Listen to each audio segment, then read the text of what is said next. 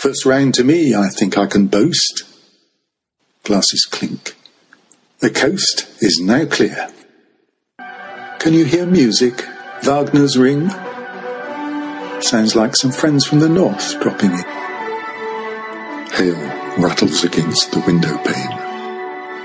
The ozone is tainted with brimstone as a movement is heard in the bay.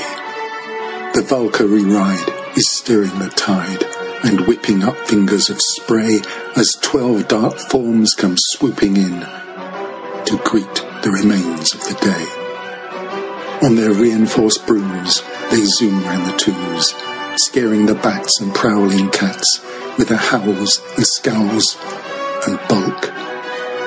Incredible hulks, their bruisers, cruiserweight hags with saddlebag thighs and hard-hearted eyes, tattoos on their fists and chains on their wrists.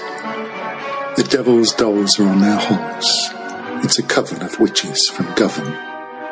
Scotland's austere at this time of year for a high-flying bitch, and Holiday Witch said here was the space. It's the right place to be. A dream by the sea, a scream by the sea, with ice cream.